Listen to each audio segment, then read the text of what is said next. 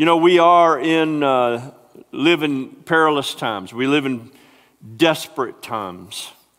Um, I believe that a lot of people, excuse me, after the election was over and after uh, folks kind of got used to coronavirus, began to let their guard down and think things are only going to get better. Well, you don't have to look very far on any of the news right now to know that things do not look a lot better. In fact, with the fuel shortage that's going on right now and fights and stuff breaking out at gas stations over gasoline, shortages in stores. Uh, we are in perilous times, and I need to, uh, you know, I am not the bearer of bad tidings, but as a shepherd of the flock of God, it is my job to make sure that you are aware of the things that are going on around you and to not let you slumber, to shake you awake if I need to shake you awake, not let you sleep not let you let your guard down because this is a battle that we are in. And one of the greatest weapons that you can have in your arsenal during the spiritual battle that we are in is prayer. Prayer is one of the most important things that we can have in our life. You know, I live by three things, and these three things I share with you and have shared with you since the day that I've been here is that we keep our nose in the book, we keep our knees bent to heaven, and we keep our bodies in the house of God, or in this case, connected to the body of Christ. Prayer changes things. And that's what I want to talk to you about for just a few minutes uh, tonight is that prayer changes things. If you have your Bibles with you, and you should because it's Bible study, turn to the book of James, chapter 5. We're going to look at verses 13 through 16. I'm going to be reading from the New American Standard Bible. I'll give you a moment to go get your Bible, and then a moment to turn to the scripture in James chapter 5. Those pages should be wrinkled and well marked up and well used because it's just one of those great books of the Bible. Are you ready? James chapter 5, verses 13 through 16. It says, Is, any among you suffering? Then he might want to think about praying. Is that what it says? Not what it says, brothers and sisters. It says, Is any among you suffering? Is any of you going through a hardship? Is any of you sick? Is any of you in the desert place? Then they must pray. Prayer is a vital recommendation of the Holy Spirit concerning afflictions, concerning trouble, but I wonder, brothers and sisters, how many Christians actually take advantage of it? How many of y'all actually take advantage of moments when you are in peril, when you are suffering, whether that's emotional, whether that's physical, whatever it may be? Do you take advantage of those moments to truly have a, to be able to say, This is my prayer in the desert? Or is it, oh God, why are you being, why are you forsaking me? What's going on here? No, is any among you suffering? He must pray. Goes on to say, Is anyone cheerful? Then uh, he is to sing a song. Praise God. Verse 14 Is any among you sick? and of course, this refers to physical sickness, emotional illness of any nature. And of course, we have sickness running rampant. Then it says he must call for the elders of the church and they are to pray over him anointing him with oil in the name of the Lord. Excuse me, and the prayer offered in faith. The prayer offered in faith. Let me say that again. The prayer offered in faith. Praying with the simple belief that God hears you. Praying with the simple belief that though the victory hasn't shown up, just like the song said, victory is on its way. And having that sense of faith and belief, you offer a simple prayer. And that prayer doesn't have to be a, a laundry list of all of, your di- all of your difficulties, all of your maladies, all your troubles. Maybe it ought just be a, a laundry list of praise and worship to the King of Kings because victory's about to knock on your door, praise God. And it says, and the prayer offered in faith will restore the one who is sick, and the Lord will raise him up, and if he has committed any sins, they'll be forgiven. Verse 16, therefore confess your sins to one another and pray for one another so that you may be healed. And this is the part of the passage that many of us remember. The effective, fervent prayer of a righteous man can accomplish much or accomplishes great things. We've all been faced with the fact that there are times that we can't seem to handle adversities the right way. We don't seem to be able to handle trials the right way. And for the most part, we know that we shouldn't be using our tongue to back, uh, badmouth somebody else or to blame somebody else or to verbally backstab somebody else or using your mouth through your hands on defacebook to deface somebody else. Maybe, uh, maybe you ought to use your mouth to give out a prayer unto God. This is my prayer in the desert, Lord. The best way to use your tongue is to pray, is to be a person of prayer. When it comes to trials, when it comes to difficult times. And beloved, I know there are many of you out there that are facing trials and difficult times right now. What happens is we often tend to throw in the towel before we've even put up a guard in battle. We throw in the towel instead of throwing up our prayers. Let me say that again. We tend to throw in the towel instead of throwing up our prayers to heaven. Praise God. Prayer is not something that just ordained licensed ministers can do. Every child of God can do it. It is simply intimate communication, communion with Father God. For many Christians, the extent of their prayer life, this is unfortunate, is at the dinner table. You know, but good food, good meat, good God, let's eat. Can I tell you what? That doesn't do you a, a, any good whatsoever. The devil doesn't mind these type of prayers because they go nowhere and they do absolutely nothing. Um, most businesses have uh, an 800 number, and many places have 800 numbers in order to eliminate the cost for people to call them. That's what they're there for. And in essence, they are saying, excuse me, they are saying that we've made a way for you to call in absolutely free. That's kind of what an 800 number does. But God has given us an 800 number to heaven, and it's simply called prayer. Prayer. Not just prayer in the good times. Oh, thank you, Jesus, for all the stuff. But how about prayer in the desert? And not just, oh, get me out of this trouble, but praising God that you know the answer's on the way because your great champion has got you covered and he's got you in the palm of his hand and he's going to see you through this. Now, I'm about to say a power phrase to you that we've heard this phrase many, many times, but it is my prayer that after tonight it'll have a different tone, it'll ring in your mind. Prayer changes things. Prayer changes things. Say it with me. Prayer changes things. Amen. If we want to experience something powerful, if we want to experience something effective, then guess which avenue that it comes through? The 800 avenue of prayer. 1 800 prayer. That's what it comes through. James chapter 5, verse 16 says, The effective, fervent prayer of a righteous man accomplishes much. Friends, prayer is not measured by its length, prayer is measured by its depth. It's been said that faith can move mountains, but it's also been said that prayer can move God. Think about that for a minute, beloved. Isn't it amazing that our prayers, whether grand and glorious in how they are eloquently given, or feeble and weak in how illiterate they may be given, can move the heart of God. Friends, that is powerful. So, prayer changes things. What does it change? It can change your environment like that. Prayer can change your environment. I look at it this way when it, when it comes to prayer, and trusting God with my problems, we are, we're either a thermometer or we're a thermostat. Now, bear with me for a minute and let me get this word picture to you. You know, a thermometer is constantly changing, especially in Michigan. I mean, you go one day and it's cold and that thermometer has dropped. You go the next that afternoon and it's warm and the thermometer has risen. You, you don't know whether to turn on the heat or whether to turn on the AC. If it's cold, the mercury in the thermometer drops. If it gets hot, the mercury in the thermometer rises. A thermometer is constantly changing. Remember, I said you can either be a thermometer or you can be a thermostat. Think about the thermostat. It gets set and it stays set.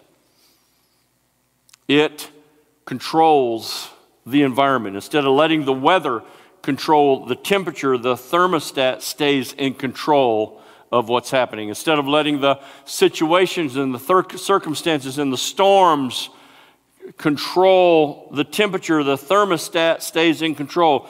When it comes to the temperature in the room, the thermostat has control. Let the heat come, let the cold winds blow, but the thermostat stays constant. What are you in this grand picture? Are you a thermometer constantly up and down and up and down and up and down? Controlled by your environment, controlled by the things people say to you, controlled by the things that you're facing? Or are you a thermostat that stays constant in faith and in trust to God Almighty that is uncontrolled, unhindered uh, by the situations and the circumstances behind you? Sometimes in life, we face heat from other people. Boy, it's true.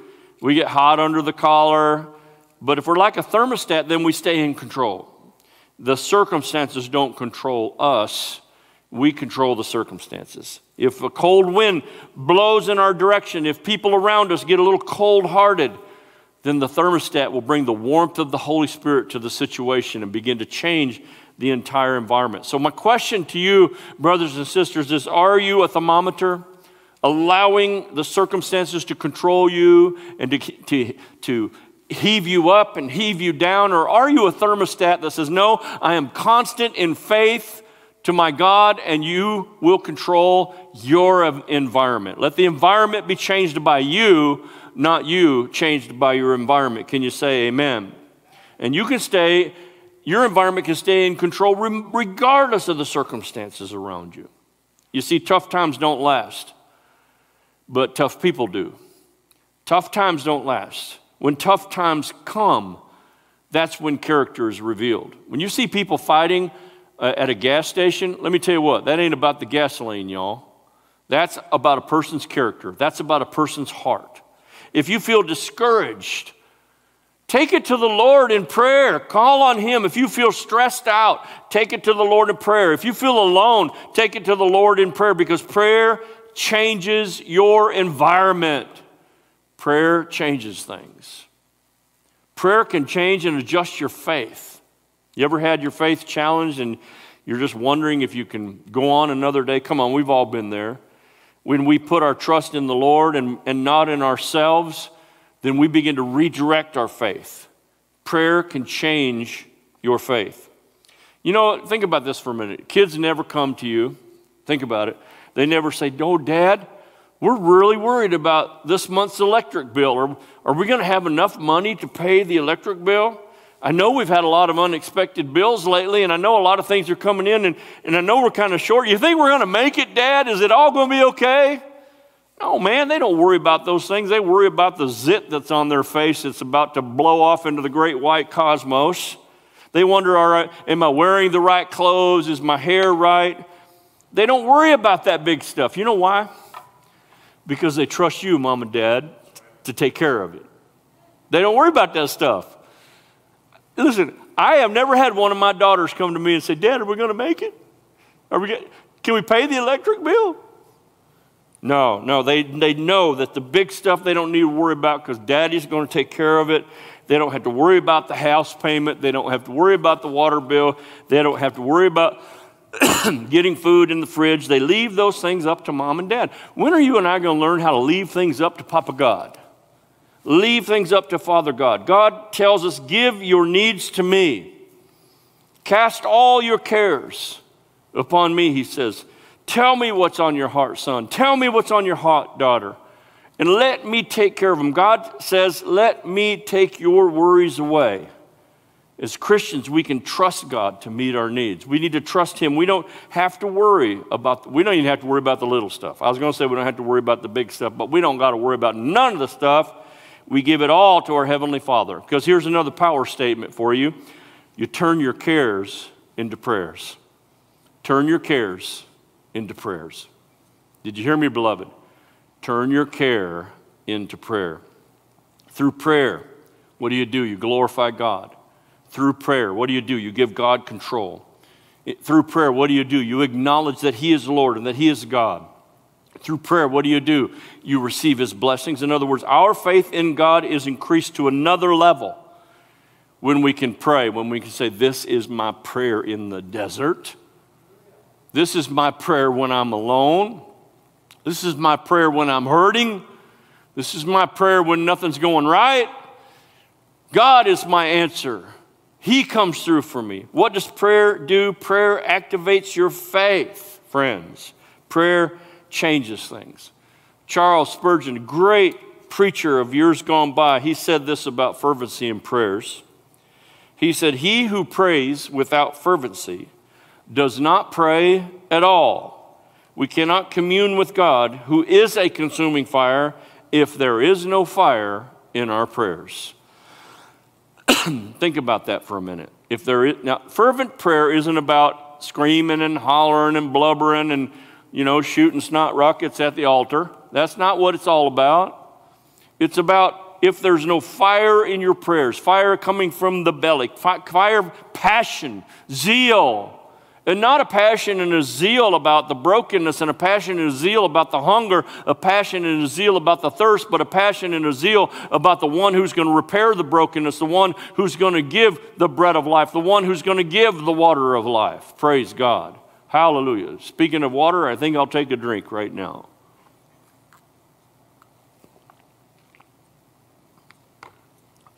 So, prayer changes the environment. Prayer will adjust your faith. And prayer will focus your vision. Prayer will focus your vision. Philippians chapter 4, verses 6 through 4 in the New Living Translation says, Don't worry about anything. Instead, pray about everything. Tell God what you need and thank Him for all He's done. Then you will experience God's peace, which exceeds anything we can understand. His peace will guard your hearts and your minds as you live in Christ Jesus. Often our own understanding is limited to what we can see, it's limited to our vision. But when our understanding becomes God's understanding, when we begin to see things through His eyes, our vision is expanded. And you can see beyond your own difficulties, beyond your own desert. You begin to see differently, not with your own eyes, but with the eyes of God and through His eyes. Prayer changes our vision. We no longer think like ourselves, but rather we have the mind of Christ. When you keep your nose in the book and your knees bent to heaven and your body in the house of God, you begin to have the mind of Christ. No matter how you see, I remember I still wear glasses today, but when I was a kid, I was just, a, I just, uh, I had a season of life where I was nothing but just a skin and bones, a rail with big glasses.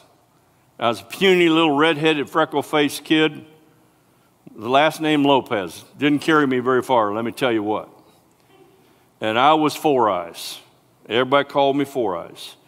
But honest to goodness, I didn't mind too much because I could read better than all the rest of them. As adults, we can read books, we can get counseling to correct our spiritual vision, but nothing works like prayer. You want to adjust your vision? Spend time with Father God in prayer. Whether we see our situation with two eyes or four eyes, our vision is always limited, often to our circumstances. But when we pray, we can begin to see beyond the circumstances. We begin to see through God's eyes. When we don't pray, our vision stays right where it's at, and it stays very narrow, and it stays in our, stays in our own little bottle of limited perspective. Friends, that'll do nothing but take you down further and further and further. You will go down in a spiral in that situation. But when we pray, when we pray, we take on the mind of Christ and our vision is multiplied to see the impossible, to see beyond the circumstances. Prayer corrects our vision. When we pray, we no longer remain narrow minded, we no longer stay small minded. Have you ever run across a narrow minded person? You know, they think that everything, they just got one little, one little blind, narrow perspective of looking at things, and it's almost impossible to change their point of view about anything. We've all known people like that. Prayer changes our vision, brothers and sisters, no matter what you're going through. If you can see our Lord when we pray, what would you see? You would see a loving God, a God filled with compassion, a God who has mercy written all over his facial expression, a God who is always just, always holy, always full of love, and guess what? Always there. He's always there. You're never alone. If we simply pray, that's what we'd see. Keep your nose in the book, keep your knees bent to heaven in prayer, and stay connected to the body of Christ. Prayer changes our environment, prayer adjusts our faith, and prayer focuses our vision. In fact, prayer indeed changes things. Another one of the power statements that I had for you is that the Christian who wages war against the devil fights best on his or her knees. Are you hearing me, beloved? The believer who wages war against the enemy best fights best on his knees. Hallelujah.